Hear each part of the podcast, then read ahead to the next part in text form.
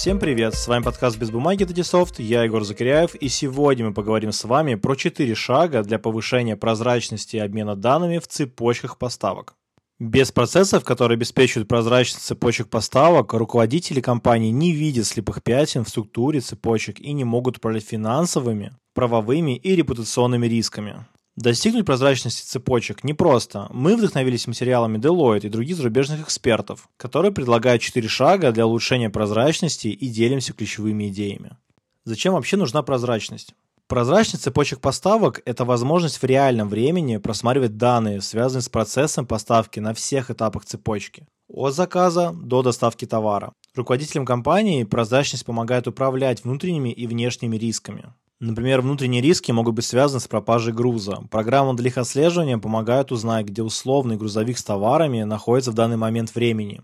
Внешние же риски связаны с давлением потребителей, правительства и СМИ, которые требуют как можно больше информации о товарах. Пример обеспечения прозрачности связан с внешними рисками. Маркировка товаров, которая показывает, какой путь проходит каждая единица товара от закупки до момента покупки потребителем. Пандемия показала, как важна прозрачность цепочек поставок. Если часть этапа движения товаров оказывается в слепой зоне, руководителям труднее управлять финансовыми, правовыми и репутационными рисками. Обеспечить прозрачность цепочки можно, но на это потребуется время. Давайте поговорим о том, как же можно обеспечить прозрачность. Deloitte предлагает четырехэтапный подход к построению прозрачной цепочки поставок, находить риски и приоритизировать их, визуализировать цепочку поставок, собирать информацию и отслеживать информацию, необходимую для поиска и управления рисками. Предупрежден, значит вооружен. Понимая слепые пятна, легче управлять всем процессом. Если информация недоступна, пробелы надо закрыть. Шаг первый. Распознать и приоритизировать риски.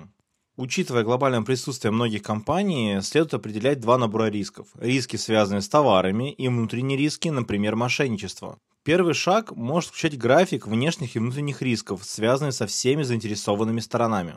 Хороший пример – компания Danone, которая составила матрицу из более 40 ключевых тем, важных для всей стейкхолдеров компании, влияющих на устойчивость и развитие компании и определяющих риски и возможности.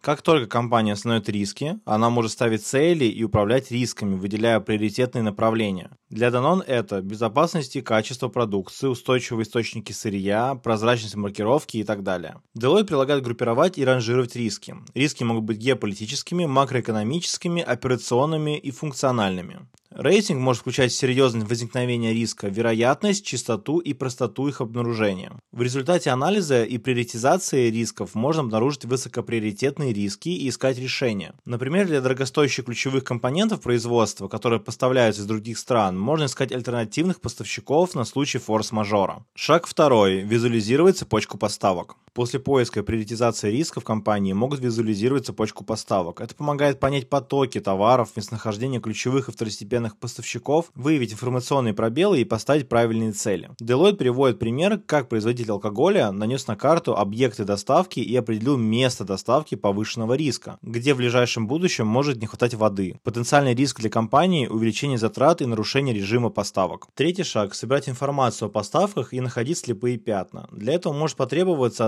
отслеживать единицы и партии товаров, движущиеся по всей цепочке поставок. Так можно найти связи между нехваткой какой-то информации и рисками. Например, отсутствие стандартов сертификации с поставщиками может нанести репутационный риск компании. Чтобы закрыть такой пробел, потребуется внедрить стандарты сертификации. Внедрение маркировки товара в России – хороший пример обеспечения прозрачности цепочек поставок. Код маркировки может рассказать всю историю продукта с момента, когда он был произведен и до того, как его приобрел потребитель. Цели маркировки – снижение оборота контрафактных товаров, повышение безопасности рынка и увеличение качества продукции для конечного потребителя. Снизится контрафакт, повысится прибыль легального бизнеса и налогов. Система автоматизации упростит документооборот и отчетность, сократит проверки налоговыми органами и создаст прозрачный рынок для потребителя. Шаг 4. Отслеживать информацию и управлять ей. Когда компания знает риски, собирает информацию и понимает подход к управлению рисками, она может отслеживать и управлять полученной информацией. Это невозможно сделать без технологии, которая позволяет собирать и отслеживать информацию обо всех этапах цепочки поставки в онлайн-режиме. От закупки до оплаты и от оплаты до закупки. Как же это можно сделать? Например, повысить прозрачность с помощью обмена данными. DHL провел опрос 800 руководителей по управлению цепочками поставок. 60% респондентам отметили, что в их цепочке не хватает прозрачности. Какие же проблемы отметили исполнители руководители. Первое. Обеспечение прозрачности на всех этапах цепочки поставок. Второе. Отсутствие единой централизованной платформы. И третье. Сбор разрозненных данных. Цифровые технологии помогают оперативно выявлять и оценивать риски, чтобы вовремя регулировать ситуации и обеспечивать непрерывность бизнеса. Вот несколько примеров технологий, которые помогают автоматизировать процессы и собирать информацию на всех этапах цепочки поставок. Автоматизация закупок позволяет компании держать данные о всех поставщиках в одном месте, обмениваться ценами и каталогами, отслеживать отгрузки и приемки товаров, обмениваться документами с контрагентами ФНС в электронном виде. Такой подход позволяет получать актуальные данные о движении товаров и денежных средств в реальном времени. Сервисы автоматизации логистики соединяют заказчиков и перевозчиков, помогают находить выгодные заказы, планировать и оптимизировать маршруты, обмениваться электронными транспортными накладными и другими документами, отслеживать грузы по GPS. Сервис маркировки товаров обеспечит прозрачность пути каждого товара от поставщика до покупателя и автоматизирует передачу отчетов в GIS-MT. Приемку и отправку отчетности позволяет быстро получать данные о расхождениях, контролировать статус каждого товара. Бесшовный обмен данными между цифровыми сервисами обеспечивает интеграционные системы. Они решают задачи по маршрутизации, обработке, пересылке, подписанию, конвертации электронных документов и ADI сообщений. Позволяет управлять потоками данных из разных информационных систем, объединяют контрагентов и провайдеров.